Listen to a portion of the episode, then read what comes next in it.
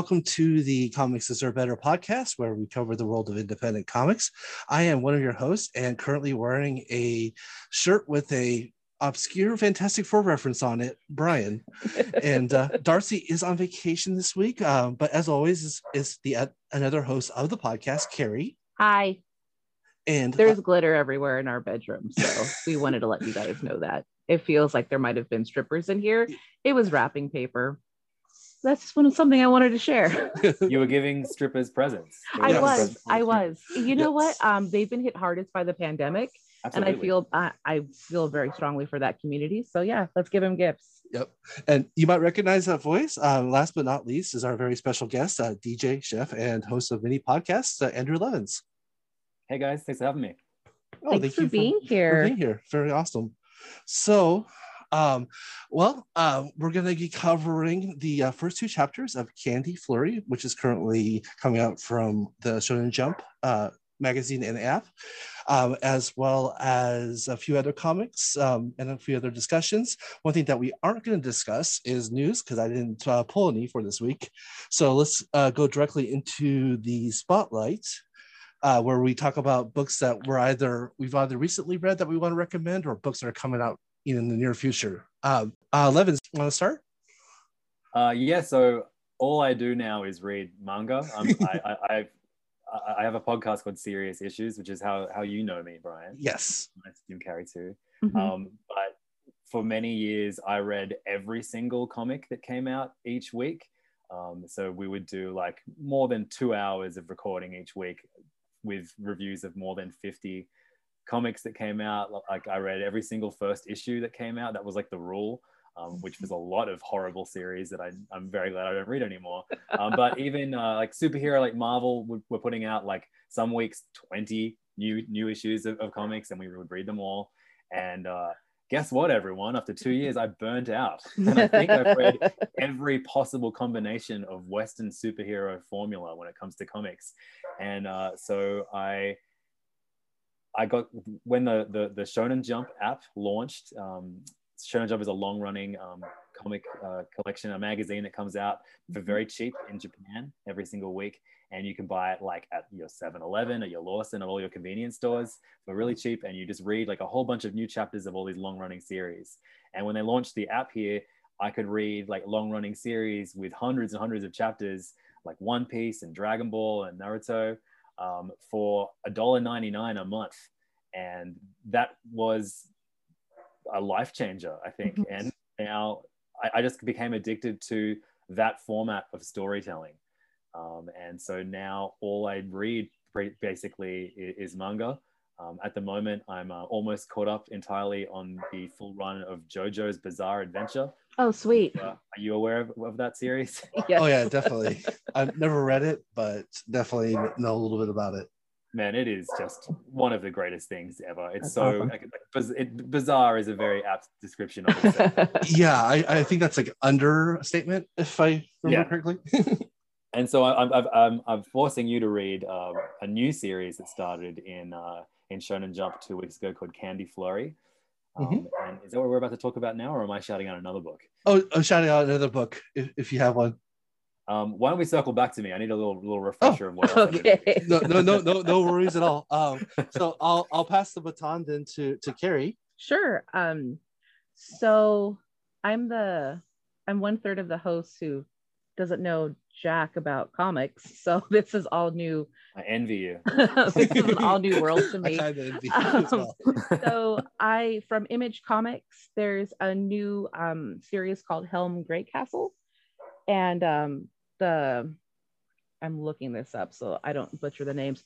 So it's created by Henry Barajas and Bryan Valenza, and uh, it's super rad. It's like if you take like Aztecan gods with like a Dungeons and Dragons feel and mesh the worlds together, it's super cool. It was a it's only one issue out, and uh, it's just as someone who is from Southern California, Latina, it's really um it's just really cool to see some of your heritage like in a like in a comic book form, kind of with the worlds of like elf and dwarves and all this stuff that seems unattainable at some point. So um it was just a fun issue. there's a oh gosh, I'm losing words. Um, I also took a COVID test today, so there's been a lot going on over here. Um, like it, there's a like a, a father mother team, and they're rescuing somebody, but they're like badass warriors, and they they have mohawks and machetes, and it's just super cool. I really really liked it. Um, I think if you have those interests of like Aztec and culture, you feel any kind of tinge that you know some kind of allegiance towards it or anything totally check it out. It's just a fun um a fun history to read anyways. And these warriors are just like taking on the um conquistadors like the the people that came over to steal the land. So that's really cool because they're gonna i feel like there's gonna be some ass kicking very very soon. Brian brian read it and he said that well tell him what you thought. You thought it was a slow burn um oh yeah for like, the first um well, I, I definitely don't envy reading every first issue because I, when it comes to first issues, um, those can probably be the slowest of all the issues that come Especially out. Especially the ones that were fantasy settings. Exactly. Because yeah. it's so much world building that they have to yeah. set up. So many different, like here are all the clans, and here's yes. how many they stretch back, and here's the here's how magic works in this universe, and here's how exactly. other kind of yeah that was one of the benefits of this one is because um it literally starts with like like, hey, our friend just came back from another adventure and they're, they, they're poisoned and now we're going to go, um, you know, basically enact revenge on them. Like that's, that's basically the, the, the setup of the story. There's, there's, there's this world building within like the story, but it's not like a, a information dump, which is very nice. It's not like, it's not what, it's not what you get in fantasy books a lot. um, and but, I, I think really quick, just like, because I'm newer to comics, the slow burn was nice because I didn't I didn't feel like overwhelmed by all of this information. You know, I mean, I can't I don't know Spanish, let alone any kind of native tongue of Mexico. I can't say a third of those names or like half of those names. So just learning how to spell those names and read them, that was fun too. So very educational, very cool. Um, the art style is not my favorite, but the colors are really nice that's it. Yeah, I think learning learning about other cultures through comics is like one of my favorite things about absolutely. Them. Even if it is me having to like uh, accept that I'm going to read a fantasy book, if there are others, then I'll learn something. I'm okay with it. no, this is a, this is a good one. And it's probably the only Western comic out there right now that has characters with 15 syllable names. So yeah, it's like a really long name. It's all it's it's pretty good. I, I definitely I, I, liked it, and uh, I'm glad that that Carrie liked it. I, I hate recommending something and, and then be like, oh, I hated it. I'm so sorry. Which has happened a few times on this podcast. Uh, so, so I'm kind of used to it now. Um, well, I'll go. I'll give you a little more time. Um, and I'll go. Don't worry, I'm, I'm, I'm ready to go whenever you're oh. ready. So. okay. Well, do you want do you want to go before me or no? No, please. I want, I want to listen to your recommendation. Oh, okay. All right. Well, I have. Um, we did kind of a, of a short book for our main course, so I decided to choose a longer book for my spotlight. Um, and uh, I've been kind of getting into old movies um, and surrealism lately. So I chose like a, what an elitist. Yeah. um, so the book I chose was called uh, Giraffes on Horseback Salad. It's the strangest movie that was never made. Uh, it is by Josh Frank, uh, and there was an adaptation uh, by Tim Heidecker, and it's illustrated by Manuela Pertega. And so essentially, this is the well, first of all, it's the story of the making of a script that was of a movie that was never made. It was uh, written, co-written by Salvador Dali, uh, the the famous surrealist slash surrealist painter, uh, Melting Clock Sky, as a lot of people know him as. Mm-hmm. Um, and um, he grew an attachment to the Marx Brothers in the 1930s, basically citing them as probably the most surrealist com- comics out there. So he kind of felt a kinship. Um, if you ever seen like you know Night at the Opera or Duck Soup, uh, there's Duck Soup's my favorite. Oh yeah, it's fantastic. Except for like the last, there's a there's a, there's a blackface scene towards the end of it. Yeah, skip before that happens. there's definitely things that don't age well, but but uh, aside from that, I mean, like it, it's it's funny. It has you know the, the, the classic musical number and everything. It's you know it's it's it um especially like Groucho Marx like his humor that he has. It very much has like a, a surrealist view to it because it's like you know like like it's it's a wordplay as well as like they use like weird visuals in a lot of their of their their comedy like like like literally a term like giraffes on horseback salad is very akin to the Marx humor mm. um you know some some weird thing that would happen that would not happen in normal uh in normal society and since movies at this time were 30 years old at the most and talking movies were like 10 years old at the hmm. most uh, this was you know it's it's a new thing and so um so anyways um the actual book itself uh there's for a comic book there's a lot of reading in this. It's it's definitely a kind of a long read. Uh the first 50 pages is a basically a setup of like the author talk about how he loves the marx brothers and then he goes into how Harpo Marx met met uh, Salvador Dali, and they decided how what they were going to do, and they basically he he chronicles the the story of like Dali's adventures in America at the time, and then finally it goes it, it basically literally says you know take your seats. And here comes the curtain. And the comic actually starts. And the comic part is actually uh, co-written by by Tim Heidecker uh, because the notes were very sparse on Dali's part, and Tim Heidecker, you guys know probably enough like Tim and Eric, a great show, good job, and um, Tom goes the mayor, all that kind of stuff. Uh, if you're familiar Huge with fan. his, yeah, yeah, and he's he's a surrealist. like that, that is probably one of the most surreal shows on on in comedy in the last twenty years. Is is like the ridiculousness of, the, of that show. I mean uh, it's free real estate. I mean, like, why is that funny? But it is. so, um, but uh, but yeah, and so he actually was a great person to get him and it's like I guess it doesn't mention who else is in his writing group. It might it might briefly, but I didn't really catch it. But um, it's basically his writers room kind of helped uh, pad the script a little bit. So um, right.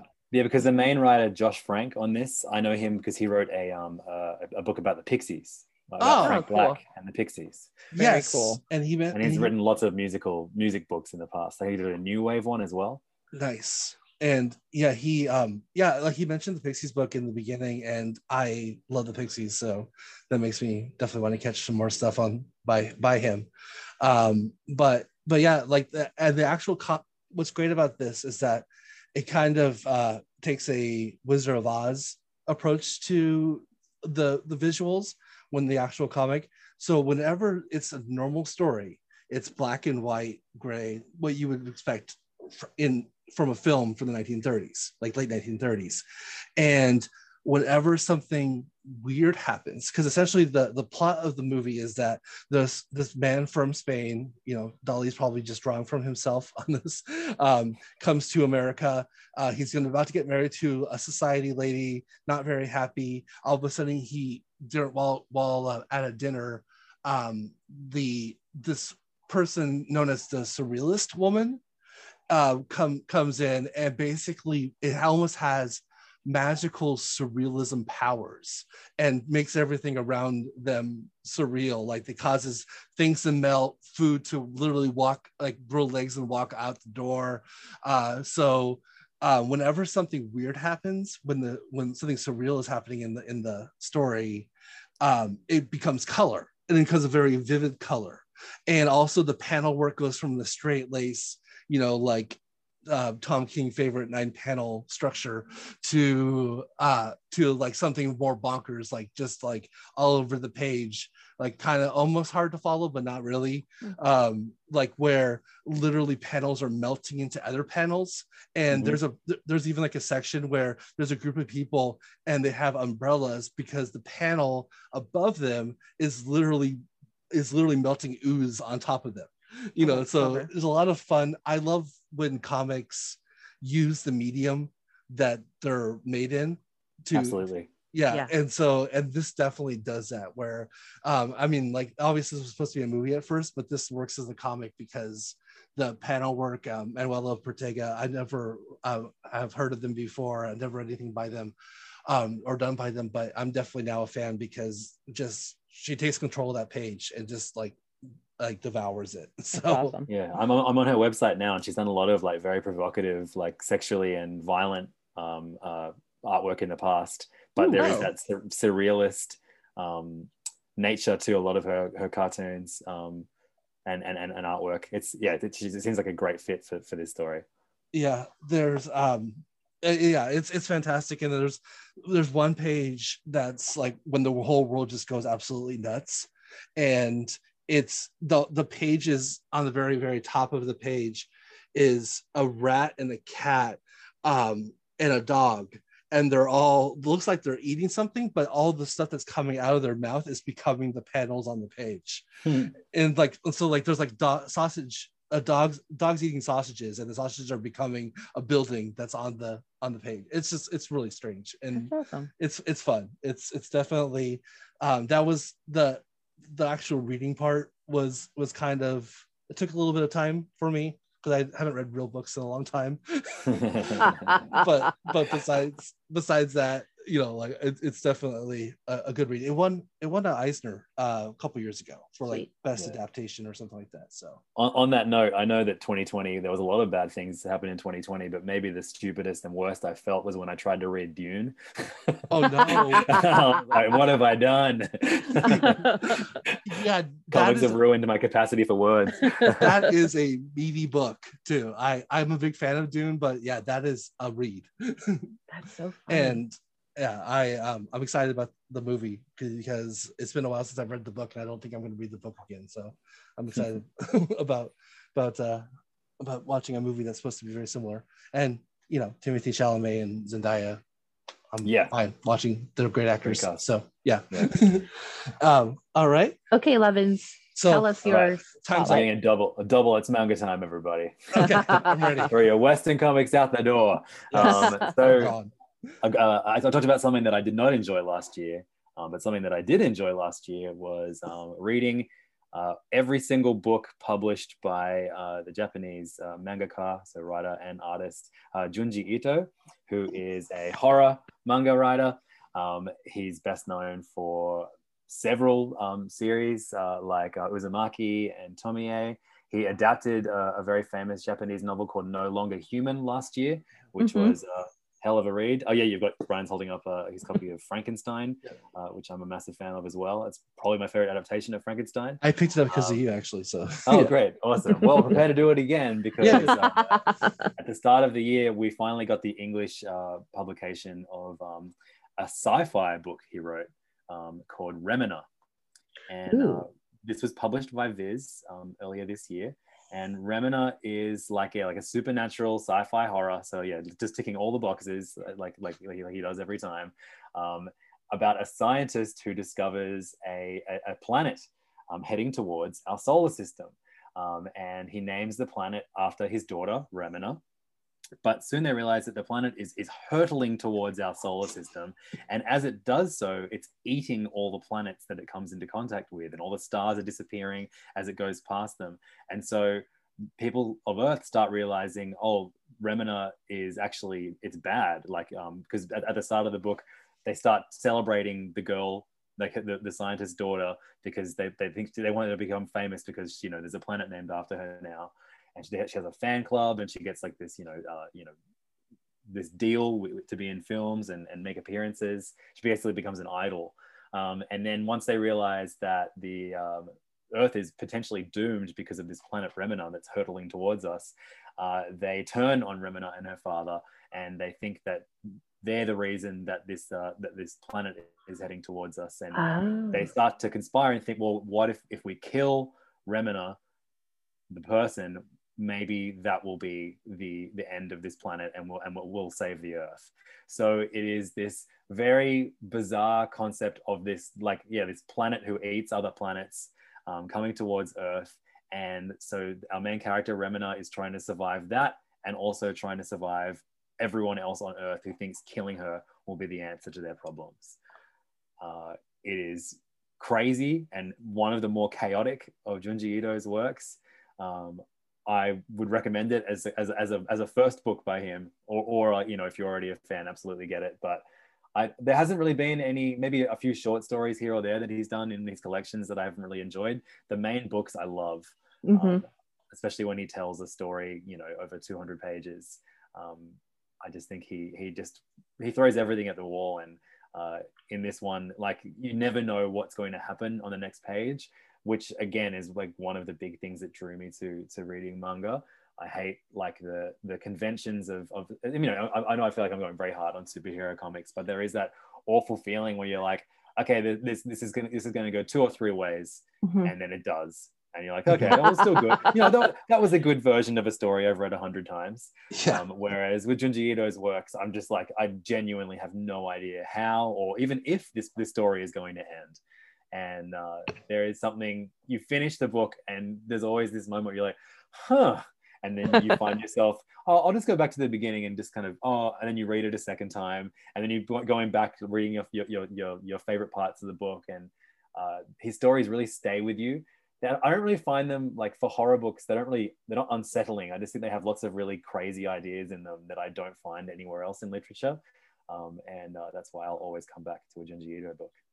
I'm so glad you mentioned you mentioned uh, Junji Ito because I'm such a fan of his artwork, and I feel that his artwork is, for me personally, the feeling I get looking at it is akin to um, nails on the chalkboard.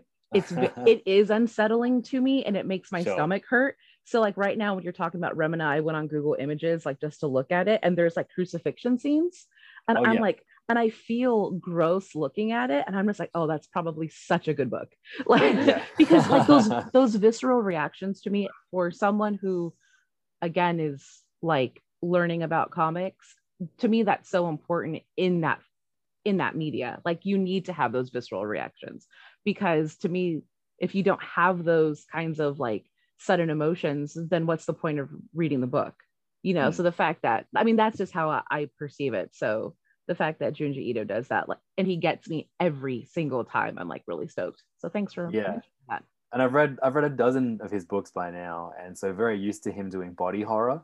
Um, mm-hmm. But this was the first time that I really saw him do like uh, like I've seen him do monster horror, but this basically the the planet Remina ha- has a face and a tongue that Ooh. eats other planets, and so drawing this enormous thing that's appearing above our Earth is it's so menacing and cool and weird. Just uh, fantastic ideas. It's a great book. Awesome. Yeah, very cool. If I thought the the moon from uh, Majora's Mask was scary, and this is this is a lot more scary than that. Yeah, um, this, is the moon, this is the moon's mom. Yeah, exactly. Grendel's mom. This, yeah, totally. Um, but no, I um, yeah, like there obviously I, what I really like about it is like the com- the compound of uh of horror that that it seems like the, that that's going to be in this in this book because um you know, most writers would just be like, oh, there's this crazy planet eating planet coming and going to destroy humanity.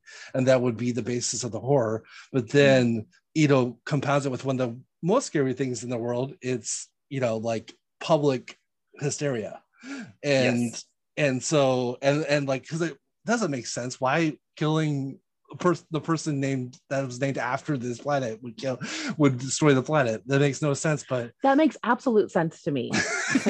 I'm like, yeah, let's go like old pagan, like weird culty shit. Like if you like if you are someone so fearful of something. I mean, we can do like, oh my god, can we please do a Jun like a Junji Ito episode because I could just yeah. go off on this. But like this was Love and Spotlight, and I'm not going to take up any. No, please take it. I love any, any, any, discussion of Junji Ito's books is happy to uh, music to my ears. I, I, love the idea of like Jupiter one day attacking Earth and you being like, "Quick, track down the band drops of Jupiter. exactly. they must die by my hand." Yeah. Oh yeah. but I mean, I just think Sailor Jupiter, you're going down. I just think it's such a it like when you mentioned that Levin's like in your in the description, I'm like, I that totally that's one plus one equals two. I totally understand that. And maybe it's because like I'm a fearful person. I mean, I can see someone's logical thinking making that jump. Absolutely. You'll, you'll, be rooting for very different characters than I did when you like, yes, get her. also reminds me of the uh, Simpsons episode, uh, the comet. The, the oh, Bart's Comet. Yeah, yeah, Bart's Comet. Absolutely. Yeah. yeah. yeah. That's pretty cool. Oh, that's a good one. I'm, I'm, trying to remember like really good Bart episodes to watch with my son. Yeah, that is that is one of the best. Yeah. Yeah. No, no, totally. It, it absolutely is. The Bart, the soul uh, when he sells his soul is one of my favorite that one's I think too heavy for a seven year old. Yeah. Let's comment. Let's comment what we can do. Here's the harsh reality. yeah. No, I totally, totally know what you. Yeah, I. I like he'll I never think... he'll never look at a um uh, electric door in the same way as as someone who doesn't have kids, I think like a 40 year old. and so like, oh yeah, this really, really existential like nightmare of an episode will be great for a seven year old. Yeah. Funny. Um, but yeah, okay. So um that actually sounds fantastic. So I did the same thing with your uh, serious issues co-host uh, Siobhan. Uh, she was on a couple episodes ago, and where I forgot to ask a question before we got into the spotlights. No so worries. I, I, could have had more. Do you want to pretend like we did and edit it in at the beginning, or no? Uh... I, I'm gonna show warts and all here. Like it's just it. like I did before. um, so um, it's good to see another podcaster who also hates editing. Yeah. the question um, I like to ask anybody coming on for the first time is uh, kind of what your secret comic book origins are. Um, you kind of already mm-hmm. got into it, but like like initially when you were reading like superhero comics, like what had really initially got you into comics? Well, I mean, I actually was a late bloomer in terms of superhero comics. I grew mm-hmm. up. I, I did the opposite thing, and I think we talked about it on uh, on serious issues in the past. But I grew up with like Disney comics, and um, mm-hmm. I loved the uh, the Donald Duck comics, and I used to get these fantastic like uh, TaleSpin graphic novels and um, uh, Ducktales ones from the Newsagent. Um, uh, Simpsons comics uh, featured very very heavily in my um, uh, like you know preteen reading. But when I was a teenager, I was a huge Robert Crumb head um, hmm. and Daniel Cl- Daniel Clowes head, and just everything Fantagraphics. I would go to Comic Cons down here um, and comic conventions. Sorry, we never had an official Comic Con. Um, they never did Comic Con Parramatta. Um, uh, but I would go to comic conventions down here, and I would just ignore every superhero thing because I just that I just like none of that that never appealed to me.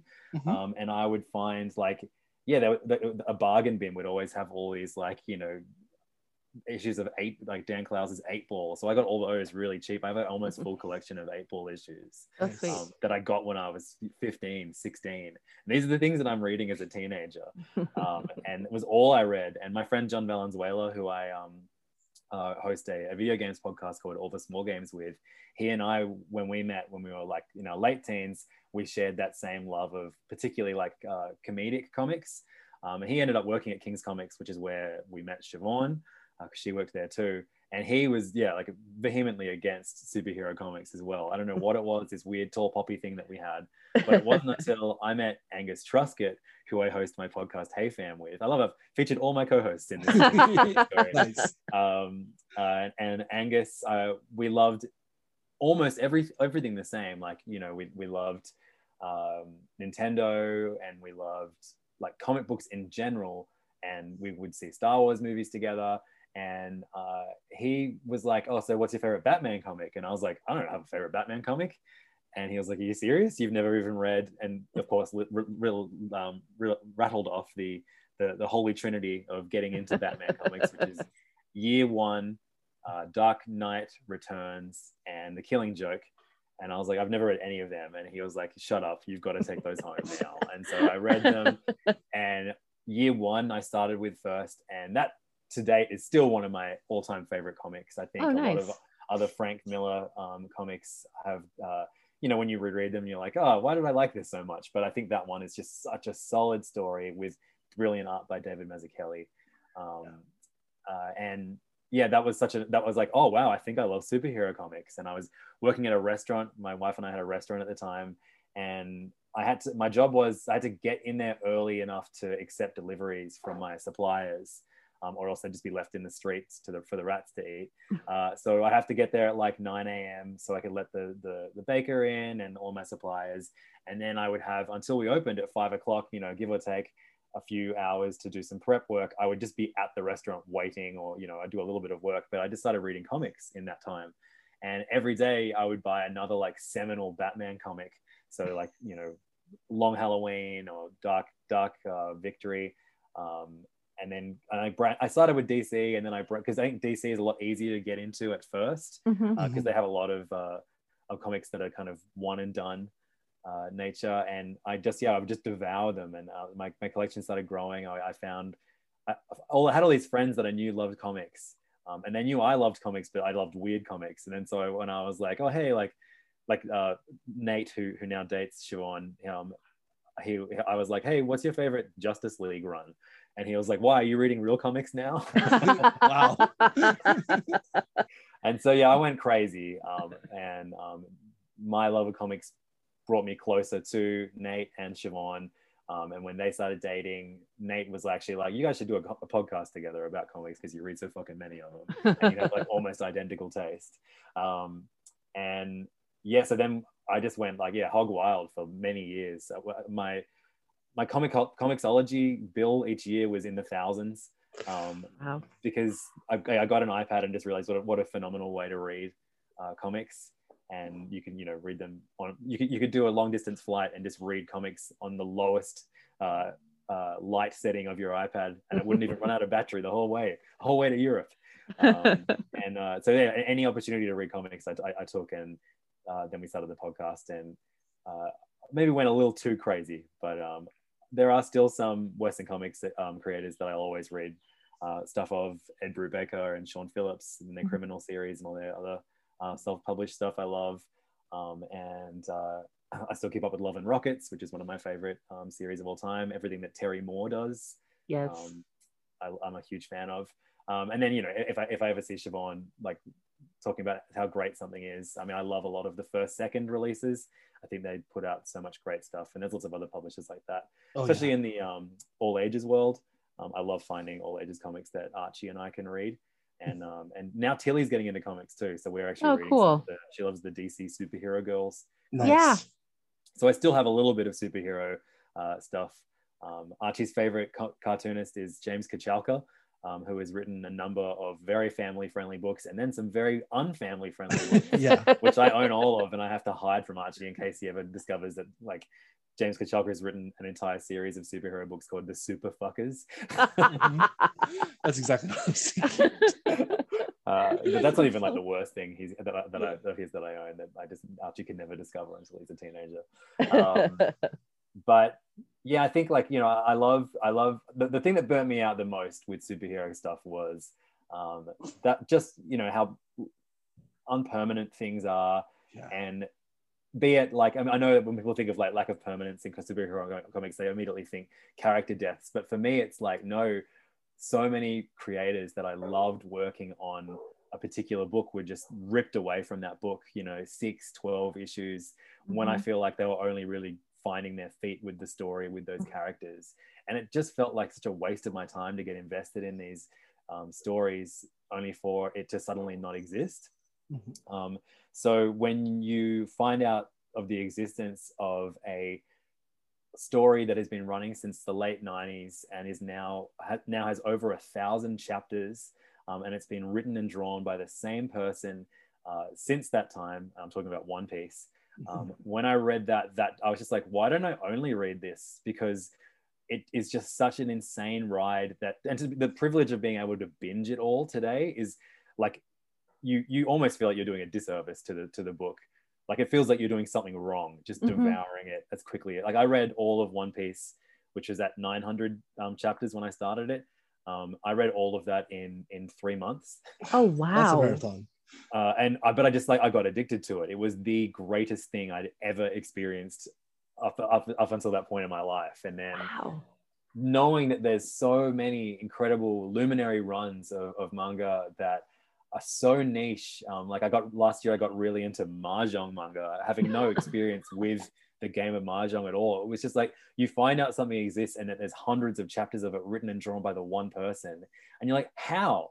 How could this possibly be a thing that that one exists and two people allowed to exist for this many chapters Yes. and then you read it and you're like this is one of the greatest things i've ever done with my life That's awesome. Um, so I, I'm I'm now just always chasing that. Like reading One Piece for me, like it was around the part point of if you ever read it, there's there's an incredible arc um, called Water Seven, and um, there's an a, a, there's an emotional farewell, not to a person but to a boat, and nice. I started crying. and I was like, I think this is one of the most special pieces of art that I've ever uh, ever taken in. That's and awesome. I'm now forever chasing the thrill of crying over a boat. Uh, manga series to manga series.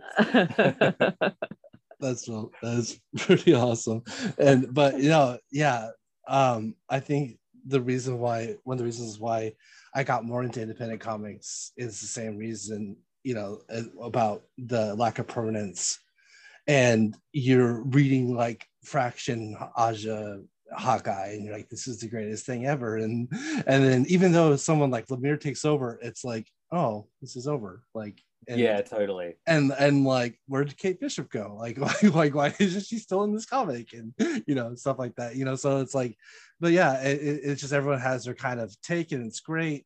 But yeah, it's you know, I think we mentioned um last episode we kind of uh, Darcy made it made superhero comics kind of akin to fan fiction Mhm. nowadays like for like Absolutely. actual yeah because Mhm. that's basically someone comes in they're like i really like you know you know my name is Geoff Johns i'm kind of a terrible person but i also i love barry allen growing up so i'm going to bring him back from the dead and make him the flash now you know so so he, he wasn't a terrible person yet, right? yeah no at, at that time no he was not no he wasn't uh, taking away cyborg's lines in the movie and stuff like that I have a question. So shonen is the quote boy manga, and yeah, teenage boys. and- Seinen, seinen is is adult boys. Okay, adult Um, and boys. then- thank you. Uh, i'm an adult boy Shoujo, yeah, they're all for, they're all for boys, they're all girls. You know, like they're for kids. Of course, It's yeah. like we read these things because you want the escapism. I definitely, Yes. obviously, I love it when a book tackles um, themes that you know you, you don't find in a, in your average you know G-rated uh, media. Mm-hmm. But the the level of escapism that shonen manga provides is so comforting. Um, Mhm. And uh, then there's obviously there's, there's shojo, which is um, uh, for younger girls. And then I forget what the older girls uh, one is, but um, th- those are the areas. That's Darcy's area. Yeah. yes Well, Yeah. we we used Brian's from San Diego. That's where we used to live. That's where where Mm-hmm. did we shop at? That I got the Shojo mag Shojo Beat or Shojo magazine, and that's how I got. I basically read the last um arc of Paradise Kiss in that magazine. And that's like one of my favorite manga because that's how I was introduced to it. But I forget where I bought it from down in San Diego. But yeah, it was totally it was I- like- Josei, Josei manga Josei, is what it's yes. called. for okay. But it was so fun. I mean, I really, I really enjoyed it, and I, and I think you're right. I think it is very special, like reading it in that magazine. Like there, it's just it's cool. It was just really fun getting it that way, having it. Yeah, well, presented like totally. I mean, I, I, I when I was in Japan, I was like, oh, I can't wait to buy a Shonen Jump, and like you get it, and it's like a phone book. That. Yeah, I have, yeah. I have, a, I have a bunch of them. I've had uh, listeners of, of my podcast in Japan during um, uh, when uh, issue 1000 of chapter 1000 of One Piece came out, Mhm. and they sent me the um, the Shonen Jumps, which have these Oh, brilliant cool. connectable covers. Oh, sweet. Um, yeah, really great stuff like that. And like, yeah, they're so cheap. I think it's like four bucks or something like that um, to get the new the new the new issues. And but it's even cheaper to read it digitally. And Yeah, like every Monday now, the Shonen, Shonen Jump app um, updates with so many new chapters of all the new shonen manga. And like i love mondays now. I, like, you know, I, I, I drop, the kids to school. I like you know i do my training. And then i have like an hour where i just catch up on all the on all my all my serials you know? It's you're, you're That's the awesome. anti garfield yeah but uh no we we have um we've we've done two uh, josei books um on this podcast princess, as main course princess jellyfish right yeah princess jellyfish Mhm. and then Chihayafuru which is very similar to the mahjong comic uh where it's about Right. a it's about a, a a competitive card game that um it's like a traditional card game um, and it's the same yeah there's like there's uh, i think 20 volumes at least of it. And it's the same question when I, we were first getting into like the first volume and it was like how is there 20 volumes of this you know story about playing a, a card game where you know but yeah it's it's it's amazing what what the you know the manga the mon- i apologize mangaka? Yeah mangaka. Um yeah, i said manga for, for many months. Yeah. I'll, I'll, probably flip back to it. I think it is like a thing. Whatever you grew up saying exactly you know, it's hard for people to, to to to adjust to the correct way of saying it yeah. um I don't know if you listened to the episode. Most recently, I think uh, Connor and I did an episode of Serious Issues where yes. they finally read um, Akagi, the um, the mahjong manga, and mm-hmm. um, there is one arc that was being published for longer than Connor has been alive. Wow. and amazing. it is one game of Mahjong, which That's takes amazing. place over one night. That's awesome. I yeah, I remember you talking about that and I that's on my list. That is my that's a future read and oh yeah, and it's and it hasn't been translated like officially. Um, so the only way to read it is to uh, read this fan translation that was done by a a guy who has now renounced all of his translation work um, uh, because he is a born again Christian and he believes that Akagi is, represents one of the many devils on his shoulder. And he also has written blog posts about how uh, Pokemon are demons. what? yeah, this, yeah, it's great. Wow. I love this. Yeah, Remember we talked about the people who wanted to kill Remina because the person. yeah. yeah. Wow. Oh. Uh, well, thank you very much um, I, for uh, sharing that with us. Yeah, definitely. Thank well. you. um, and okay, well, um, speaking of manga and getting into it, I think it's time for our main course, Hell which yeah. this week uh, it was chosen by Levins, and it is Candy Flurry by uh, Ippon Takegushi and Santa Mitarashi. Um, and it's uh, we we did the uh, first two chapters, which is are the only two chapters at this time of recording. Yeah, that was very on, on purpose. I wanted to pick, you know, obviously talking about series that have run for thousands of chapters. I wanted to pick uh, a really, really easy to get into one that you can actually read for free now you don't even need to download the app. You can just go to viz.com and they have, mm-hmm. you can read the, the first two chapters there for free. You know, if, if, you, if you've never read a, uh, a shonen manga and you want to read one that is like, like cute and clever and um, like, I don't know, it could, it could, this could be awful. This could be really good, but then they dump it in because that's, you know, manga is also not safe, completely safe from uh, cancellations like superhero comics. It, mm-hmm. it, it can also, something you love can suddenly disappear. But uh, hey, come take a take a chance. Come read this uh, this new manga series was my thoughts nice and yeah it i definitely we'll, we'll get into it in a second but yeah it was it was a surprise what, what it was too um, but speaking of if you would like to give us a, a, a quick rundown about what the story is about um, let's let's all do it together because okay. I know from sounds good. Podcast, I am shocking at remembering what happened in in books. um, but this in this is... world of Candy Flurry, we uh, we have um, we've been introduced to we're introduced to a, a girl who at the beginning of the uh, chapter uh, says how much she loves lollipops mm-hmm. and that she gets them when she's done something r- right as a reward uh, and then you turn the page and she is wielding an enormous lollipop over her head and fight using it to fight a, a, a monstrous woman who looks to be made out of cakes yes uh, and she asks this is what you use a, use a lollipop for right um, do you guys remember what the name of that character is uh, um, excuse the tra- excuse the pronunciation, um, but it's Sumugi. Is right. the T S U M U G I? Sumugi, yeah, great.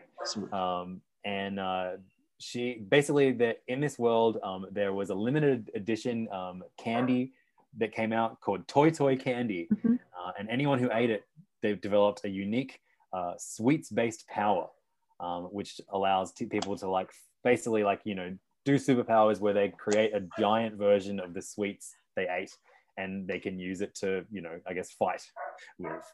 Um, but so everyone weaponizes their new new abilities, and um, many years in the past, uh, Tokyo was reduced to rubble by a lollipop user. Now, one of the rules that they establish in this uh, universe is that you can only have only one person can have one sweet as their superpower. Mm-hmm. So the fact that there that our main character is a is a lollipop wielder, um, we everyone would suspect that she is uh, the person who who reduced Tokyo to rubble.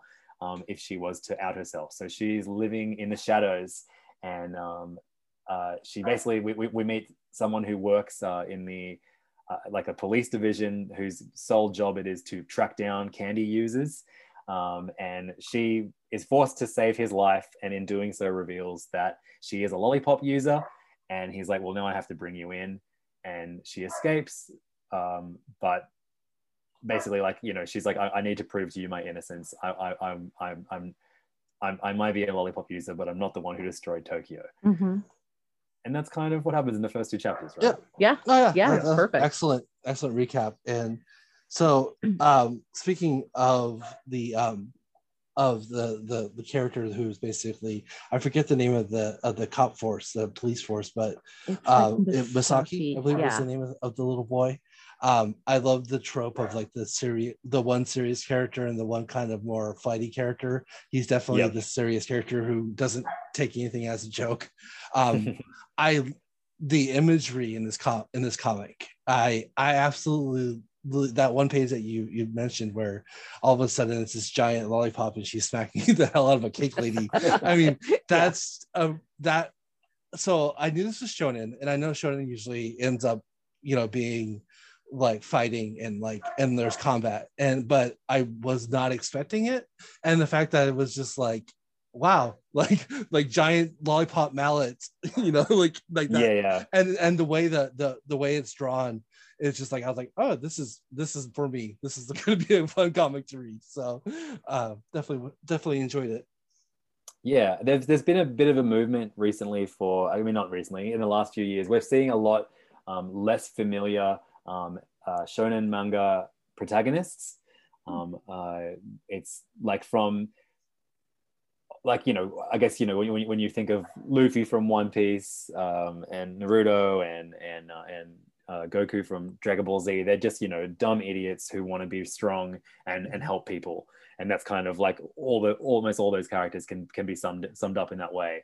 And um, so many protagonists in Shonen Jump, obviously a magazine predominantly for boys, even though it has a large female readership, the mm-hmm. protagonists mm-hmm. are mostly male. Yes. Um, and uh, there has been several um, pretty high profile um, uh, releases um, from stuff like um, The Promised Neverland, um, uh, which had a, uh, a female protagonist, um, and other series where yeah, like we are starting to see even like just like you know less uh, archetype like just difference in their personalities for for, for the protagonists, and uh, yeah, we have uh, a female protagonist in this Candy Flurry one, um, and then I guess the, the, her foil is is a dude. Um, which is it's a cool little like you know to, to see like the the annoying rule making one be the guy is is, is a fun little point of difference for, for what we normally see in, uh, in, in dumb stories like these. I thought it was a lot of fun. Um, I'm very emotionally invested in the pig dog that was on the street. um, yep. uh, is it Sue? I'm I'm really sorry. Tsumugi. Tsumugi. Um, she's kind of bitchy in the beginning, and she's very into herself, which when I'm when I was reading it, I was like, oh gosh, I'm not gonna like her. But then like she does, there's these little instances of like kindness that she does where you're like, oh, mm-hmm. okay, she's actually a good person. It's just she's using whatever she has to get ahead, I guess. Is the they can't be it. a hero from the very start. No, they know? can't, but no, the pig dog was really cool. And I do like and I I did like the fact that I wasn't expecting that to I mean like I I don't I know Viz. I don't know why I thought it wasn't going to be what it was, but I was totally thrown for a loop. I had a good time reading it. And I was very grateful that it was so short because I'm like, oh, good, my little attention span can really hang with this one. It was good. I yeah, I mean that's like the, the beauty of the of the series. Yes. Like series like these, it's 20, 20 pages. That's how long mm-hmm. the chapter is. Um, and uh, miraculously, uh, you know, the artists are able to churn them out weekly. Yeah. Um, and I, I, hope they have okay conditions. but, uh, that's a, that's the one thing that, that, that weighs on me as I as I indulge in uh, in, in in manga. But uh, yeah, I'd, I'd love getting that that update every single week. Yeah, and actually, that kind of brings up a question I, I had for you. Um, you're you're you're right now the um, the expert of of manga on this podcast. and until, uh, you have Connor on, Connor's, uh, yeah, Connor's who I turn to for all my. Uh, for for a minute, the only thing I read that they hadn't was um, Akagi, and now uh, now I don't even have that above them. So definitely hoping to have them on soon, but but uh, as of right now, so I'm um I, I'm one of those people who are, were born into anime and mm-hmm. um, and basically all of the the manga series I can name were once anime or were adapted into anime, and um and um so I'm used to the to the the creators of of manga being just one person and this one has an artist and and a writer that are separate is that is that normal? Is that becoming more normal nowadays because of like the workload or? Uh, yeah, yeah. I mean, like even um, uh, like the guy who who did uh, Toriyama. No, sorry, the guy who did uh, Naruto. He, his mm-hmm. most recent series, Samurai Eight, was um, written by him with a new artist. And then the guy who does Dragon Ball, Toriyama, he just writes now, and he has an artist that works with with him. Um, but yeah, a lot of series, like even like My Hero Academia, that's a that's a writer and artist combo. I think it is. Like I feel for the artists. yeah, uh, it's definitely the harder job of the two of them. Um, but yeah, they'll they'll have um, assistants as well to do all the background imagery and stuff like that. Oh, cool. Um, yeah. When, uh, when I, we, look, I, I, assume that not all manga artists are, are living in a cage. Hopefully not. Uh, when we read um, Princess Jellyfish, one of the characters in the house um, wrote a boys love um, manga, and um, and they would have all of a sudden the deadline, and everyone in the house would have to then take a page and like help draw the page. Yeah, I've so, got to read that. I've got to read that series. Yeah, it, it was. It was. I was really surprised. It was. It was really good. It was my first. It was funny because if you look at my favorite comics, I'm I am like a Josei super fan who's never read Josei oh, because, because, some of my favorite comics, and we were kind of joking about it um, last season on, on the podcast. It's like, it's like, oh yeah, like even though this is a US book, like A Map to the Sun was like one of my favorite comics last week and our last year. And that that was a that's a Josei book, even though it was written by a US writer and artist. So yeah. Sure. So but um so yeah, no, and, and that that I can I'm glad. Um, I'm actually kind of sad when you said that Kira Toriyama is no longer drawing. Um, I'm a huge Chrono Trigger fan, and so, yeah, yeah, yeah so I, th- but, I, think I think they they did a lot of work on the um, um, most recent Dragon Quest game. Oh no! Yes, they yes yeah. they did. Yeah, but I yeah, think, yeah, the the the the because yeah, Dragon Ball is monthly now, and yeah, it's a, it's a, it's a different artist. Okay, but it's it's amazing. Like you said before, it's amazing that these comics are kind of in the same story arc um, from you know 30 40 years ago. Yeah and, totally. yeah and you know i mean because yeah like batman and superman have been around for 80 plus years but it's not the same batman or superman. It's no totally. Yeah. And i, I kind of i wish there was just like one like you know I, I, I, wish I enjoyed Savage Dragon more because that is like yeah, yeah that, that is a, a, series that you know started 300 and something issues ago and is still going and the characters age in real time. I love that. It's so cool and it really feels like you're you're experiencing an entire life with that with those characters.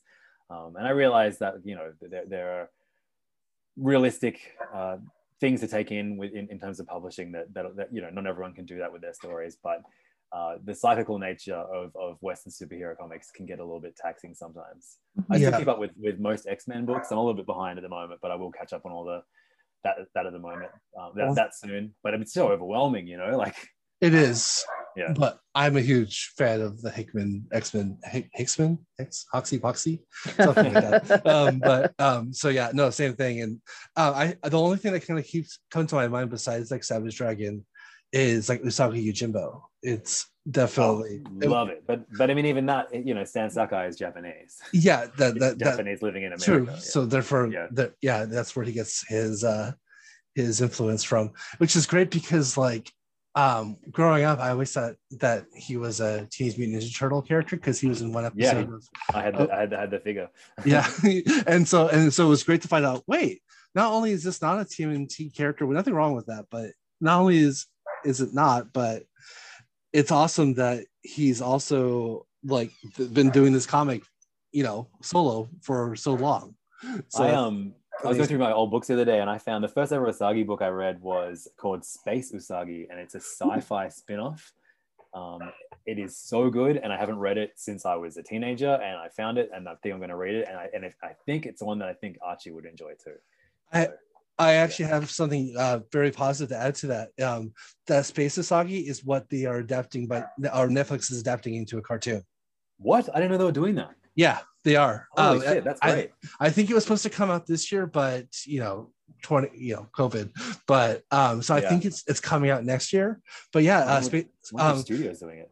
Yeah, yeah, because like um, I remember like some some people were like, "Oh, this why aren't they doing regular Usagi Yojimbo?" It's like, well, you know, Space Usagi is pretty cool too. So don't, yeah, yeah, you know, the fact that we're getting a new Usagi cartoon is fine with me. you know, like do what do what you will. Oh, it's uh, called what? It's called Samurai Rabbit: The Usagi Chronicles, and it's described as a comedy action series. Yes, I don't know if I know, and it's CGI. Uh, I'm uh, having lo- loved uh, a rabbit-based CGI anime in uh, in Beastars last year. I'm open to it, but uh, yeah, okay.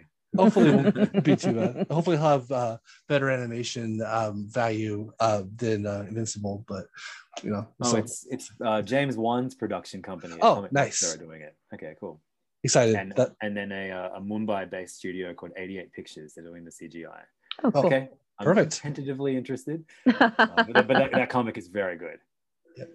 No, uh, yeah, I've never read it, but I've I love the artwork huh. from it. So. Okay, sorry, Brian. Here's another out loud. Unlike its source material, where the comics in where the comics take place in the past, the show takes place in the future and does not focus on the main character, Miyamoto Usagi. But isn't it Usagi Yojimbo? Isn't that his full name? Uh, um, no, no, Yojimbo. No, Yojimbo is his, is, is of course, his. his uh, he's a warrior. Yeah. Yeah. Yeah. Um, but yeah, yeah. Um, yeah. that doesn't make me too happy. It's it's like adding the the the care like just most recently like Mortal Kombat like what the non Johnny Cage Johnny Cage character like yeah. well we don't need that. Like like just use the characters in the story. Well actually and funnily enough Atomic Monster um, produced Mortal Kombat. Oh. Oh. And uh, kind of tepid uh, on on that yeah. so okay. You're well right. back to, back to uh, Candy Flurry um, so um but yeah uh i you know uh, we it was you know just two chapters um it's but um it i've the fact that there's a mystery in the in the story um you know the the whole lollipop user like you know they developed kind of like what the world's built what the world is built on you know like how there's only one user per per sweet. And um but but then but then there was another lollipop user. So it, it totally breaks its own rules to create a mystery. And i think that's a pretty ingenious idea. Definitely yeah. No and i have a silly question i just thought of. So if you were going to be a sweets user what sweet do you think it would be? Uh, i mean lollipops is pretty good because it is like the it is the most weapon like Mm-hmm. Or how about this? How about I'll, I'll, choose a type of lollipop, and that is the uh, um, much missed slide whistle um, lollipop. we call them melody chups in Australia. Did you, uh-huh. did you have that? Yeah. Yeah, we. I think it was called the same thing as well here. So I've have so I can I can wield it like a sword, um, which can extend too because you have the sliding part, mm-hmm. and then I can also play it um, uh, like, a, like a flute and serenade or, or play the brown note shit their pants. Nice. Love it. How about, how about you, Carrie? Um, putting on the spot too. so I, w- I love chocolate. I want to do something with chocolate where I can drown a motherfucker in melted hot chocolate. I think that'd be great. It'd be a delicious death. I would stun them into it. And if they do shit their pants, I don't have to see it because it mixes with the chocolate. Just don't eat yeah. chocolate. um, I think I would go pop rocks, like the oh, exploding, oh and, and, have like a hose or something, so that I could just one giant pop rock and just get it wet and just have it just pop. That's so great. Oh, that'll be. I, I, that's a great one to show up in the. I think of all the ones we said, I think that would be the one that would be, be the most fun in a manga series. Or you can that, shove it in their mouth yeah. and have it explode their stomach. That would work too. Have uh, our, our, our team up with a soda uh, person. Having a oh, yeah, the, the, Diet Coke and Mentos. Yeah, uh, the Diet Coke and Mentos. Uh, evil team. That's taking yeah, that would be great. Um, but yeah, so no, um, oh yeah, overall, definitely, uh, I'm gonna keep up with this. Uh, yeah, as, it was a fun read. Yeah, look, it's a, it's a bit of fun, and that is exactly what is so good about Shonen Jump. And a mm-hmm. lot of the, the series I love definitely transcend the bit of fun category. Um, but the ones that are just a bit of fun, that little chapter of escapism, that's uh, what is so good about the app. So highly recommend it. No, that's a good recommendation. Thank you. Thank you. To the to the show, definitely. But now, uh, Bryan has recently been generous enough to let me um, log into uh, your Amazon uh, Comixology Unlimited account because Comixology Unlimited isn't available in Australia. Oh and man, there is so much good stuff on there. Mm-hmm. Like entire series of manga. Oh, that's um, awesome. Um, that Kodansha publish. Um, so I'm gonna read uh, once I once I finish. My my my for the rest of the, the next few months is JoJo's Bizarre Adventure. I have uh, two more volumes to go, um, and then uh, I have to going to read all of Berserk, and then I'm going to uh, start a, a, manga called Space Brothers that is cool. on Comics Unlimited, which I'm very excited for. Very, very cool. So I'm not completely altruistic because I my plan is to kind of piggyback. If I see you, you, you put something onto the app, I'm probably gonna read, read, it too. So it's a good way to get good recommendations. yeah, for sure. Yeah. Well, I mean, already, I mean, I, I talked about it on a recent episode, um, episode of um, Serious Issues, but if you have, I, I think all you need to read this for free is, pro, you know, for for the subscription you're already paying for is to be a Prime member of Amazon and you can read a series called Beck, which is a, um, a series about a, a, high school kid who starts a band. And it's one of the greatest things I've ever read. And uh, you can read it all for whatever you're paying for Prime or Kindle or, or Comixology Unlimited. I'm pretty sure it's free on all of those. So definitely read that. No, I've watched the anime. Um, oh, great. I, yeah. And so I, the anime uh, stops okay. just before it gets really good. Oh, of course. Yeah. I remember, I remember kind of feeling kind of, kind of empty towards the end of that because it, it was like yeah I, I, do vaguely remember it was it was like 20 years ago when I, I checked it out so Beck um, doesn't stand for black eyed kid does it? I don't think so. Okay. no, no, yeah. Because uh, that's like a B E C K and it's um okay they start a band that uh, that they they sign to an American label and they get unknowingly named Mongolian Chop Squad.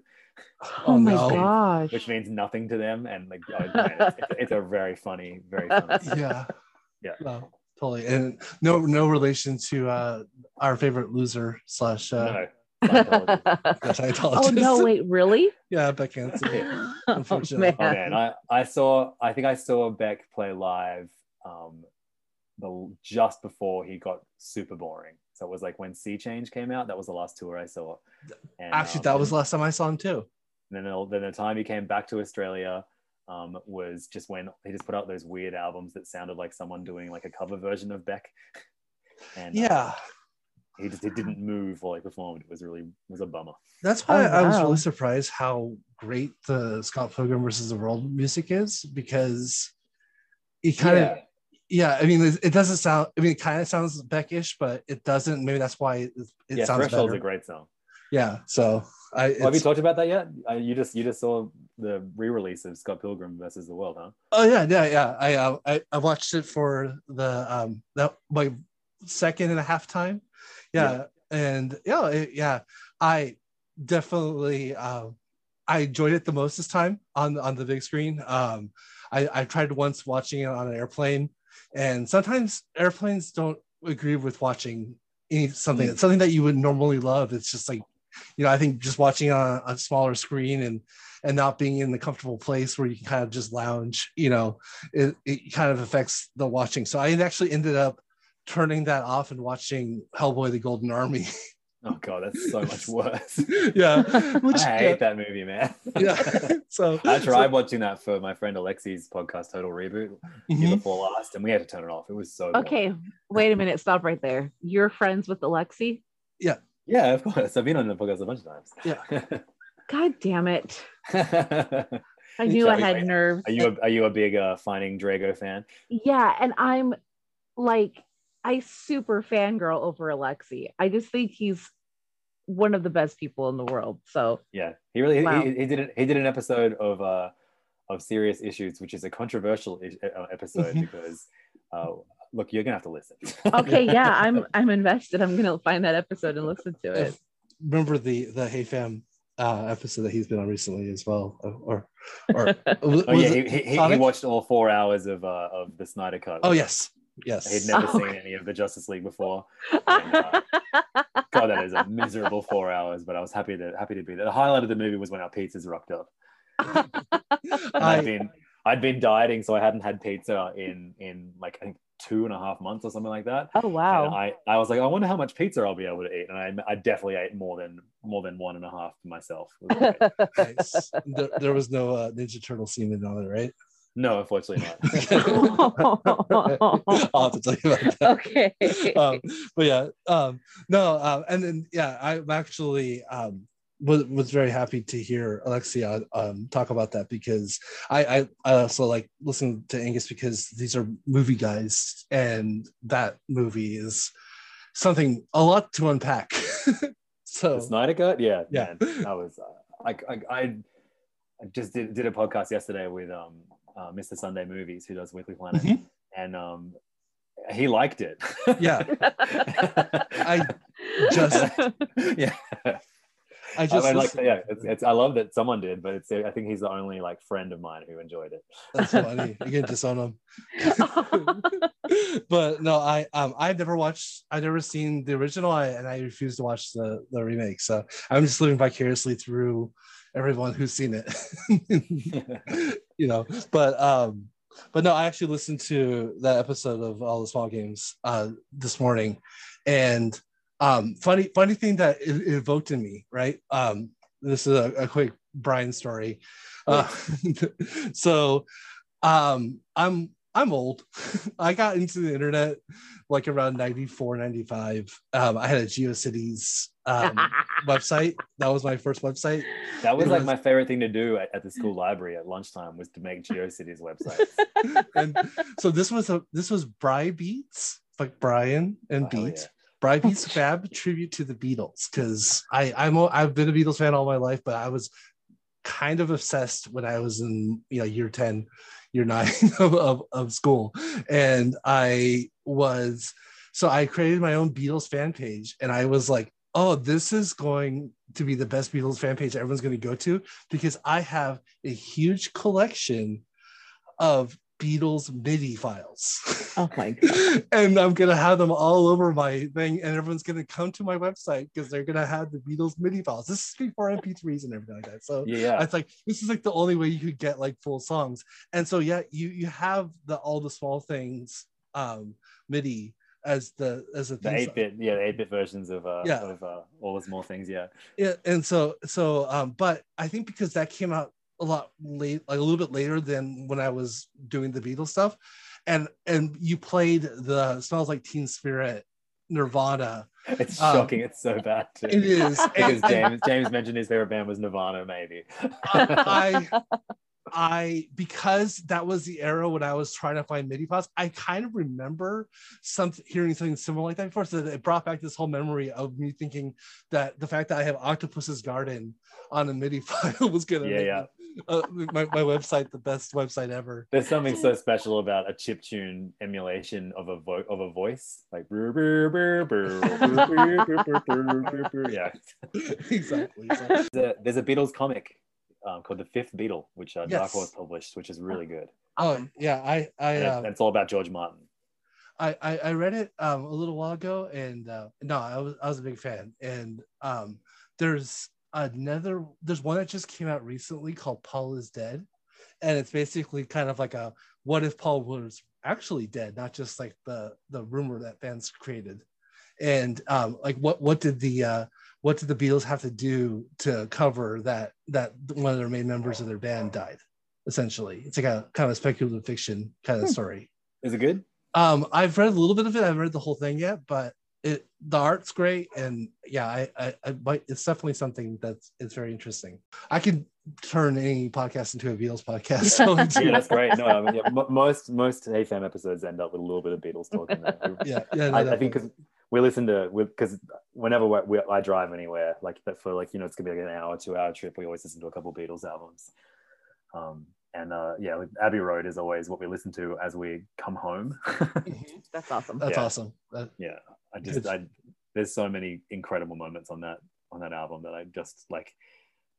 Definitely, I, I, my wife and I always like, no, this is definitely the best Beatles album. Nothing beats this album. like the old, the only low I have for the album is uh, Maxwell Silverhammer. That's the only one. Where I like it because it's so weirdly dark. it, it is. Um, have you ever seen the Bee Gees Sergeant Pepper's Lonely Hearts Club Band movie? The Bee Gees one. Bee Gees made the Sergeant Pepper's Lonely Hearts Club Band movie, and oh, it has a part with Steve Martin in it, and he plays Maxwell from Maxwell Silverhammer, and they oh. do they do that song with him like killing people with a hammer. That's it's so weird. Yeah, Bee Gees, Steve Martin, Beatles. You would never expect it. Um, Earth, Wind, and Fire's in the movie as well. So. Oh, okay. Yeah, I've been listening to a lot of them lately, actually. Um, I love them. Yeah. What's his name? Uh, who, who wrote Easy Lover um, with with Phil Collins? Um, oh. Phil Phil Kel Phil. He's he's the guy from Earth, Wind and Fire that went on mm-hmm. to have a solo career, and he he he co-wrote uh, his, his his main album is produced by Phil Collins, and they they did Easy Lover together. Oh, that's awesome. He was Wind. Yeah. You're thinking of uh, Captain Planet. um, no, weirdly, uh, the only song on uh, on Abbey Road that I skip is "Come Together," just because oh. I've, I've heard it way too many times. Yeah, and I associate it with Justice League. okay, I, I can... the, there was like a shitty dubstep rock version of it in the trailer. Oh my god! What? Yeah, I remember that. Um i i definitely watched that trailer and yeah. Maybe one, one of the reasons why i decided not to watch the movie. Um that's so funny. but yeah oh well so i guess i have to to bring the uh, the podcast back on its rails a little bit. Um we've already kind of talked about our discussion already. Um so maybe this will just be really quick. Um i kind of uh, i kind of wanted to have a quick uh, roundtable with you um, in regards to the transition between being a, either a, a, Western comics right reader and getting into manga or other other uh, Eastern comics, um, or vice versa, like being primarily a manga, like kind of what what to look out for, as well as like any recommendations, like if if like if you're if if you're into into like Western like superhero comics, what would you recommend someone like to dip their toes into manga? Like what what would you recommend? I mean, if, if you just want to dip your toe in and not really submerge yourself, mm-hmm. um, I would get a Junji Ito book. Um, I would get Uzumaki. Um, I think is a, is a great starting point for, for Junji Ito. Um, and then I would try to think of like shorter manga series that you could read. I mean, maybe you could get um, uh, Nausicaa of the Valley of the Wind, the hmm. manga that um, uh, was written before the movie came out. Uh, mm-hmm. that's that's beautiful, and there's a great there's a great uh, hardcover edition of that you can get to. Um, but I mean, all all all roads point, lead to One Piece for me. Um, I think it is something that every comics fan should read at some point in their life. Mm-hmm. Um, and once you start, and I know this seems like an insane thing to say, once you hit issue 100, the next 900 will just fly by. But there are moments in that first 100 where you're like, hey, I think this is this is good. This is pretty fun. This is I'm enjoying this. But then it gets it goes from good to great so quick, um, and then the rest of it is just an absolute blur. And then you there like there are moments in my life like it all happened that that one three month period. I attach so many places that I were was at the time. I, I remember I DJed a wedding and I had to um, I had like five hours between setting up and when the actual wedding started because of the venue um, like opening times. And I just I just read one like like you know I read a hundred chapters of One Piece during it. And I just remember that oh that was when I read this arc and like what, what a yeah. Yeah I, I read like I, I finished the Thriller Bark arc while I got I got to Archie's school early to pick him up so I could have 10 minutes so I could finish the I don't know just like weird little things like that time. do you have like for, for me a lot of my holidays like I read all of Powers by um, Brian Bendis and mm-hmm. uh, Michael Oeming. Um, I read that when I was in Naples, and so I just always associate like that with what I was reading when I was in Naples. And oh, like, yeah, cool. I've, I've, like, and, and then like, yeah, I read all of um, Rick Remender's Uncanny X Force um, on a flight to um, to to Paris. Like I, I have, and then uh, on the way back, I read um, uh, what's the big event with the the Lanterns of Death that Geoff Johns wrote. Oh, the, Blackest Night. Blackest Night. I read yes. that on the way back. Yeah. oh wow. that, that's that's yeah. a good. good... I, I I think when you when you are reading long form stuff um, with so many like crazy you know emotional and dramatic moments that that shonen manga so uh, frequently has, I think yeah you do like oh that's where I was when I read this thing, and mm-hmm. I, I, think being able to having reading it on an iPad is, is so essential. I think, or you know if, if you are if you can read it on your phone or whatever, because that means you can take it everywhere, and and you you can you know go out and sit on a bench and read it for a while, or you know take a longer train ride than you normally would, just because so you can read more. I, I do things like that all the time. no, That's awesome. Totally get that. Um, I yeah, I I read digitally as well, and and that is the way to go. And, and it's it's one of the few times where you're kind of like, I hope someone's late. you know, like I like oh yeah, yeah, yeah, be like be be a half hour hour late. It's fine. Yeah, I, yeah, that's great. I got like 40 more chapters to read. so it's yeah. It's uh, and also uh, Naoki Urasawa, Ur- I can never say his last name, Urasawa.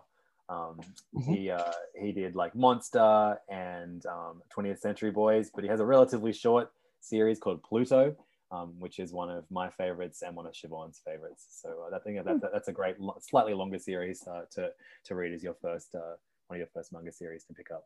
Awesome. Very very cool. And now, if you were more in, so obviously I think Junji Ito would be kind of something you would recommend to somebody who's not really into superhero comics. Also, like that would be, you know, more for your like indie book people. Um, is there any yeah, other other kind of smaller series? Uh, yeah, all of Urasawa's stuff. Um, yeah, all, all, like yeah, Monster, Pluto, 20th Century Boys. They're all oh yes, fantastic. Yes. Yeah, yeah, and then uh, he also has a, a, more recent one that just started um, that is really good called. Uh, uh, I don't know what it's called, but it's, it's got a blue cover and there's a very cute little girl on it. Um, that's really good. He's all of his stuff is so good. Um, uh, it's called. Why won't you show up? Uh, no, who knows? who knows what it's called? Asadora. there we go. Asadora is what it's called. Okay. Uh, that's uh, that's that that just the, the first volume of that just came out through Viz, and it's very very worth picking up. Um, uh, yeah, I don't know. Maybe don't go headfirst into the into the mahjong manga as your as your. yeah, no, absolutely. Um, I think um, I remember you mentioning a rugby uh, manga, and I like I, I, like Union Rugby, and I was like, this is gonna be it. And I'm like, I I read the first couple pages, and I'm like, I need to read something else. yeah, yeah, no, it, it like uh, it was called like Wolf Wolf Boys or something like that. Yeah. Um, Wolf. I don't know what it was called. Yeah, but that, that didn't last. I, mean, I think they, they canceled it after thirty chapters. Oh. but that's I mean they're, they're really like I I want to read more um like sports manga. Um, I'd love. I, I still haven't read Slam Dunk, and I know that's something I need to read at some point. Um, and uh, even um, Haikyuu, I've never haven't read all of that. So um, that, sports manga is something I, I need to cross off my list. So um, now going the other way, like if you're into like sports manga and you want to start reading kind of other other comics like you know that are more kind of Western based, um, I would like say we we've covered it before. Uh, Dragon Hoops by Gene Luen Yang. Um, oh yeah, cool, great. Would be fantastic, as well as as I previously mentioned, a map to the sun, which is a, basically about a, a high school girls basketball team, and. Um, I'm a big fan of Fence as well. Yes, Fence. Yes, I I I love Fence. Uh, Darcy, not so much when we were talking about it. I think yeah, because Darcy's read tons of sports manga, which probably do does what Fence is trying to do. Yes, uh, in better detail. Um, she she was complaining about the textures, like okay, all right, not what I get. But I I think a lot of the boombox books are definitely like you can tell that the people who create those series have read a lot of manga instead of just superhero comics. You know. No, mm-hmm. no, definitely. Um, and even like I, I'm just started reading Backstagers. I was um, gonna say Backstagers my favorite boombox book by far. Yeah, it, I I just started. It was just funny because I love James Tynion, and I I just never bothered. First, third, second, third, or fourth James Tynion. Um, actually, yeah, no, um, yeah, uh, I love like yeah, something is killing the children. Um, even his um his detective run from a few years ago, right after Rebirth, was great. Oh, that had some great moments. Yeah, yeah, I I'm a huge Tim fan when it comes to Robin, so I uh, that was my book. So as well as uh, first, second, third, or fourth Robin. yeah, Robin the fourth, or no, Robin the third. third. Yes, yes, and then also um, Cassie was in that as well, um, Batgirl, and I I'm a yep. huge Cassie Batgirl. Could keep going. Technically the third, right? Because um, Huntress was yeah. was was Batgirl for a hot minute, you know, yeah, during No Man's Land. Wow, I feel very nerdy right now. I could just. Hey, No Man's Land, my favorite Batman. Uh, Greg Rucka, my uh, my favorite Batman writer, and mm-hmm. um, No Man's Land, maybe my favorite Batman series. Okay. That's what got me back into comics was No Man's Land. Um, I, I I read every once in a while, and but then in high school I got kind of too cool for comics, and then when I graduated, I I went back and like my friend at the time was like, Bryan, like they killed Gotham City, like, like it's destroyed. Like there was You're a like my favorite character, the city of Gotham. so dynamic, and then I'm like, oh, oh, uh, uh, and and I was like, that's pretty awesome. So actually, my first books I got back into comics was the last like story arc in No Man's Land with right. with, with, the Joker and the baby and and yeah and so so I, I don't want to spoil it, but yeah. Um, so that like hooked I'm me. Trying, I'm trying to like wheel my chair back as far as I can to try and find something. I, I have the official novelization of uh, of No Man's Land by Greg Rucka. I read that too. I have it in paperback. Yes, I, I, I read that a few years ago. Yeah, it's it's pretty good. Uh, hey, wouldn't you like your comics to have less pictures in them? yes, definitely. Read um, the novelization. Do you want to hear? You want to hear the funniest novelization I've ever read? Um, Final Crisis. Oh wow! I've read I've read the novelization of Final Crisis. Oh, I do not envy the person who had to write that. Who did, who wrote that? Wow. I, am not sure who wrote it. It was definitely not Grant Morrison. so, oh, that that goes against everything Grant Morrison stands for. I'm sure. exactly.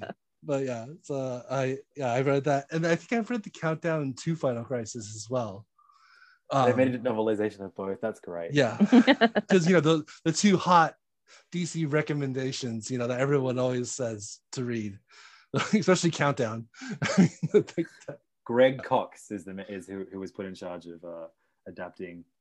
So, and Greg Co- Greg Cox is uh, on, on, the uh, on the front cover of the Final Crisis novelization. It says author of Fifty Two and Countdown, which means he wrote the novelizations for those too as well. Yeah, uh, it, no. funny. Um, but yeah, I uh, yeah, the novelizations can be hit and miss. Definitely. um, yeah. I'm a huge uh, Star Wars um, expanded universe novelization uh, fan. Sure.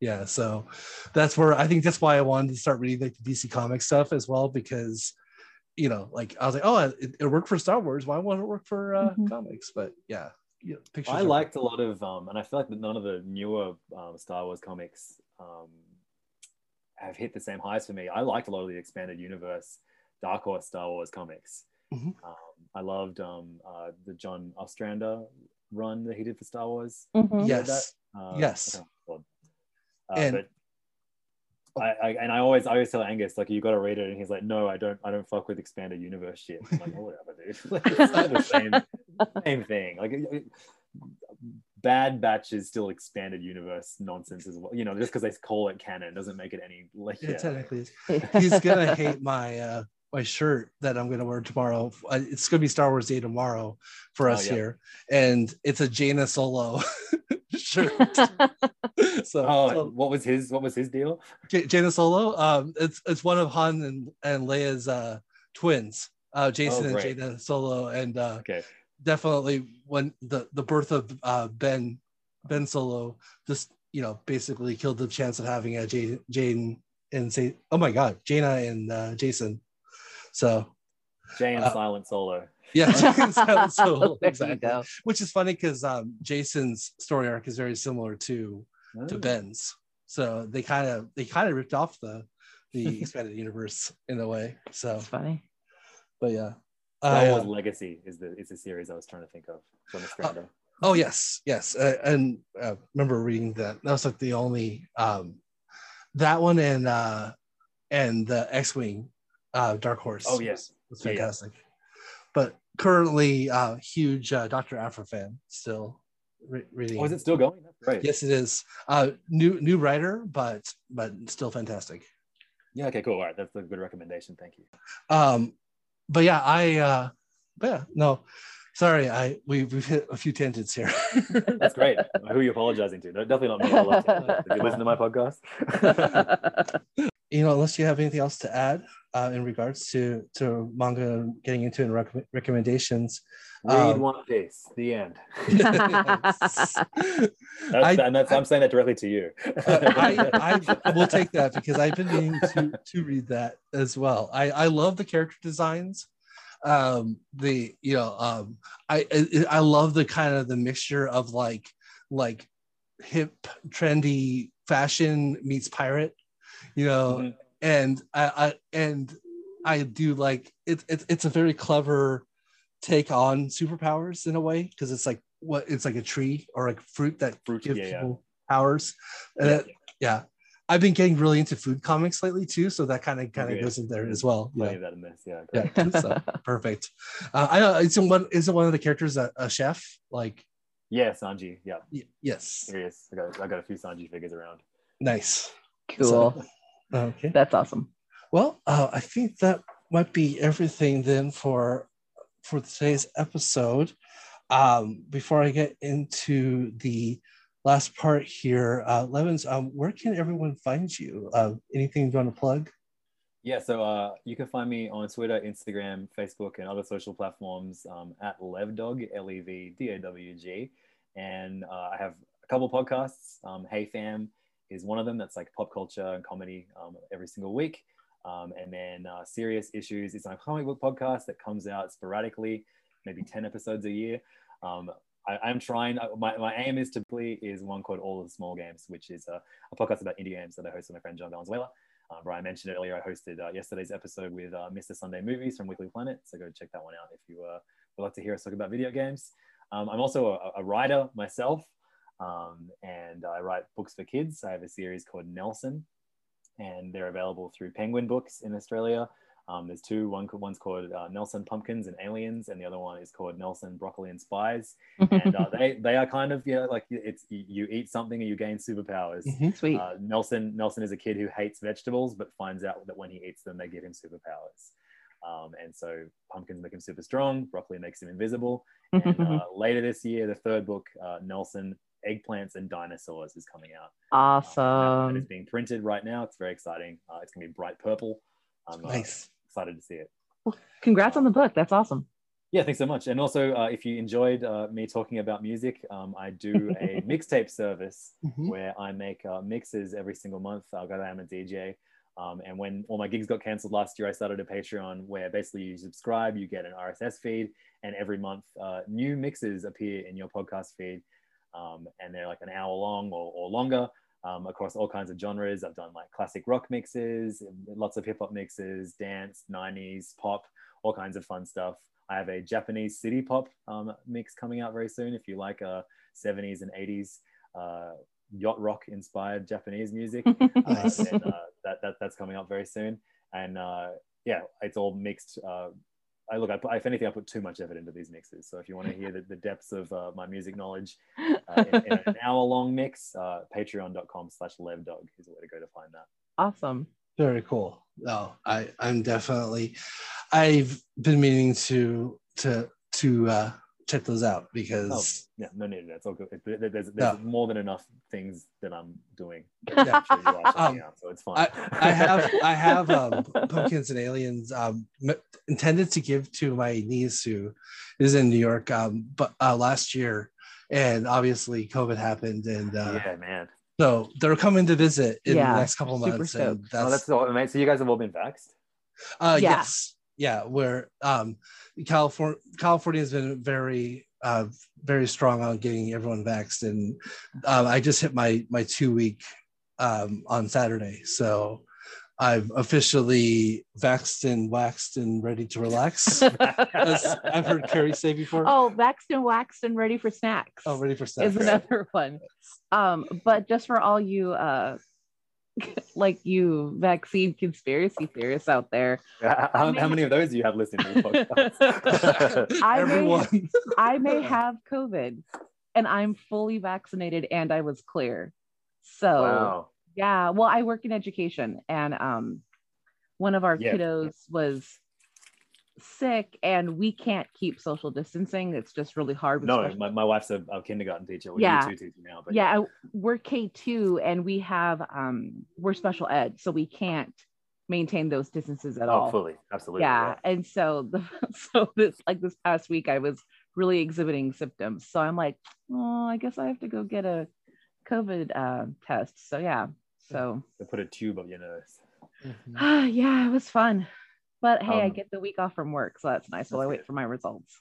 In Australia, they were like, "Oh, um, kids, kids aren't carrying COVID, so don't worry about it. School's on." but yeah. Uh, yeah, it's okay. Thanks, government. That sounds believable. no further questions. it's like sure. I think I think everyone got tired of their kids being home. So yeah, yeah, I know. School's on. I mean, yeah, it was really fun until school was sending home work for for Archie to do. But when it was just me going like, today we're going to play video games and board Yay. games, and go on a bushwalk. you know, like... That's awesome. Yeah. Okay. Well, um, so we have now officially end, uh, reached the end of the show for this week. Uh, what, as always, big thank you to everyone listening to the show. Uh, if you have a question, comment, or suggestion for a future roundtable, um, you can send us an email to comicsarebetter at gmail.com. Uh, you can follow us on Instagram and Twitter at cdbpod. Uh, and uh, check our website out at comicsdeservebetter.wordpress.com uh, for all our episodes, socials, as well as a form on our contact page to request a, a subject for a future show. Um, so Darcy um, can be found at uh, on Twitter at books underscore serial, as well as um, on her website of booksandserial.wordpress.com. Um, you can find me at uh, Brygen underscore CB and on Twitter at uh, Brygen2814. Um, if you want, I have this in my notes. So once again, and this is the third time. So third time, that's the rule of comedy, right? So uh, if you want to be friends with me on Nintendo Switch, uh, DM me and, uh, you know, we can play some Smash Brothers or visit my Animal Crossing villagers. so, all right. Well, for uh, for Levis and Carrie, um, I'm Bryan, and this has been the Comics Deserve Better podcast. Uh, remember, comics deserve better, and everybody deserves comics. Bye, everyone. Peace. See you later. Bye.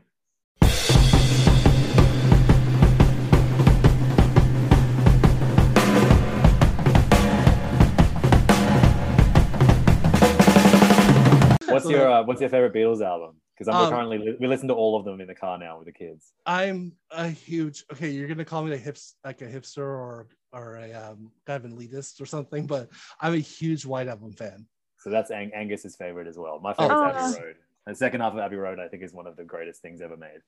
Yeah, no, and that's one thing. Um, I have a Beatles uh, playlist that uh, I put all my favorite Beatles songs on. It's about 102 songs, and I just listen, and we listen to it on random in the car a lot. It's it's usually the lowest common denominator between mm-hmm. Carrie and I.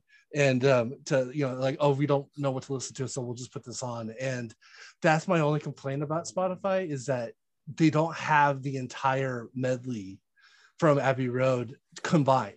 So, oh, right, so all I have on there is she came in through the bathroom window in the end because those as standalone songs work. But I like me, Mr. Mustard and Polythene Pam, but I you gotta have. I, I the thing I could never listen to. Uh, uh, um, sorry, what's the third one again? Me, Mr. Mustard, Polythene Pam. Um, came, came, I could never listen to Came in Through the Bathroom Window without having hearing those those two before it. Yeah I need, I need the, the crescendo you know i had i had to get used to it um unfortunately the the version on spotify has that kind of that, that dun, dun, dun, dun, dun, dun, like intro to Right.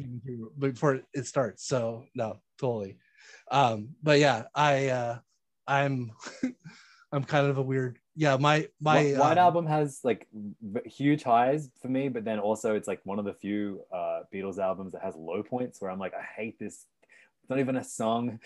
yeah like wild honey pie Piggy, piggies and wild honey pie. Like, get out of my life, man. Yeah. no, and and I I I agree, but I I think um the highs for me are so high that that like even the little bit of the lows are kind of you know are are fine. Like I just I love I think Dear Prudence is like what like Oh, that's yeah. That's that, that's that's Tilly, my four-year-old daughter's. Her that's her favorite Beatles. song. that's amazing. That that would be probably I think number three on my my list, but that it's a high three. It's like Hey Bulldog and uh and A Day in the Life are like my one and Oh, two. yeah. A Yeah, Day in so- the Life's Archie's favorite. Yeah, Yeah. yeah, that's that's amazing. Aw. Your My favorite kids is- have my great favorite is- Oh, good. My favorite is Oh Darling. That is a great a song. wonderful song. Paul's Yeah. vo- vocal work is uh, is amazing on that song. Definitely. I hate that I'm a Paul head.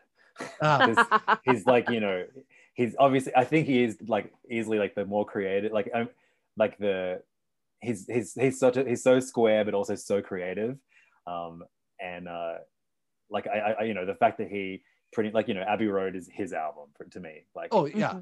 Yeah No, I I I remember it's well yeah. It's funny that you like the, the the second half of that because John Lennon said the first side was going to be his and the second side was going to be Paul's. So Oh, second- right yeah sure. second side That is definitely sense. yeah. but the the- first side is also mostly paul too yeah, it's true. just just like Sergeant Pepper's, it's like yeah, Yeah. that that's kind of the eras where Lennon wasn't interested in being a Beatle. So, So Levins, um, for a long time on Bryan's Beatles playlist, he wouldn't add Octopus's Garden because he doesn't like that song. So um, I ac- I asked him for it because as a kid, I didn't have a lot of. I will take that back. I didn't have any friends as a small child, so um, I and I'm super close to my family, so I would force my mom, my dad, and my older brother Joey, who lives in New York. Um, I would force them to have a carnival day with me where I set up carnival games throughout our house. And the soundtrack was Octopus's Garden and um what's the other song? Yellow Submarine. yeah, Yellow there was a, Submarine, yeah. there was another song, but it was sang by the guy who voiced Sebastian from The Little Mermaid. it was like a kid's like tape that I had. It That's was great. And I, those two songs on loop. So that was pretty awesome. So every time I hear Octopus's Garden, I'm like, yay, lonely nine year old Carrie. She's forcing her family. But yeah, it was it's fun. I like the Beatles a lot. Um, and like